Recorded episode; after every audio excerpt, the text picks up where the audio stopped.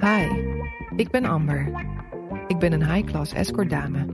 Je gaat nu luisteren naar mijn waargebeurde belevenissen. Nooit wilde iemand hoer worden in het kringgesprek op school. Prinses, dat wel.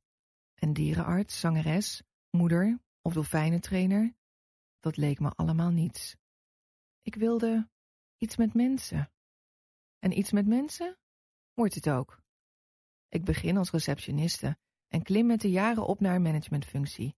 Maar mijn eigen team en prima salaris bevredigen mijn zucht naar spanning nauwelijks.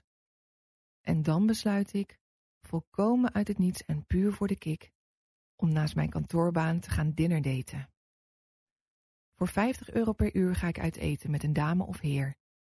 Ik ben onderhoudend in restaurant of bioscoop, of laat desgewenst mijn stad of een museum zien. Mijn eerste klant is een dame van iets boven de veertig. Ze is een paar dagen in Nederland en wil in haar hotel wat eten en kwebbelen. We hebben zo'n pret dat we een paar uur later hysterisch meeblaren op Paradise by the Dashboard Light van Meatloaf in de kelder van een bruin café. De volgende dag heb ik een kater en 200 euro in mijn portemonnee. Ik heb de smaak te pakken. Twee weken erna heb ik mijn volgende date, een vrijgezel. Schuchter schudt de magere dertiger mijn hand, zo klungelig dat zijn glas omvalt. Hij is gek op uit eten gaan, zijn stem slaat over als hij het vertelt. Alleen naar een restaurant wil hij niet, en dus babbel ik voor 50 euro per uur zijn ego omhoog. Een maand en nog een date verder maak ik kennis met Harry. Vers gescheiden heeft hij zijn nieuwe tweezitsbank wel weer gezien.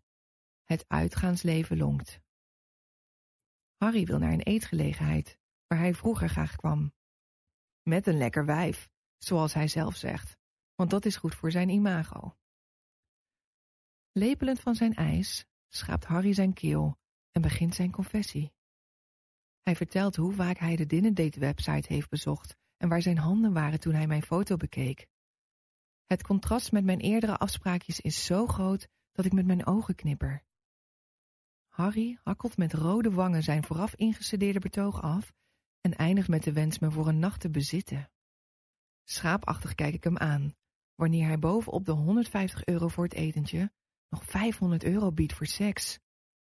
Try before you die, klinkt als een mantra in mijn hoofd. Mijn bloed raast door me heen. Ik kan bijna niet meer slikken. Harry pelt me zwijgend, maar ik geef geen krimp. Dan verdubbelt hij zijn bod tot duizend euro. Ik bekijk hem goed. Hoewel leuk gezelschap, is Harry niet het type man waarmee ik vrijwillig in bed zou eindigen. Te dik, te oud, te hitsig. Hoe zou het voelen? Seks zonder liefde. Ik vraag me af of ik het zou kunnen, een one-night stand, en of het geld dan uitmaakt.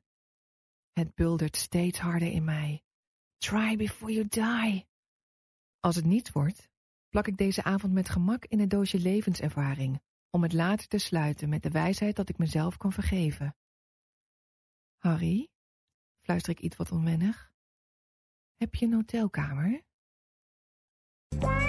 Heb je ervan genoten? Mijn belevenissen verschijnen ook maandelijks in Linda.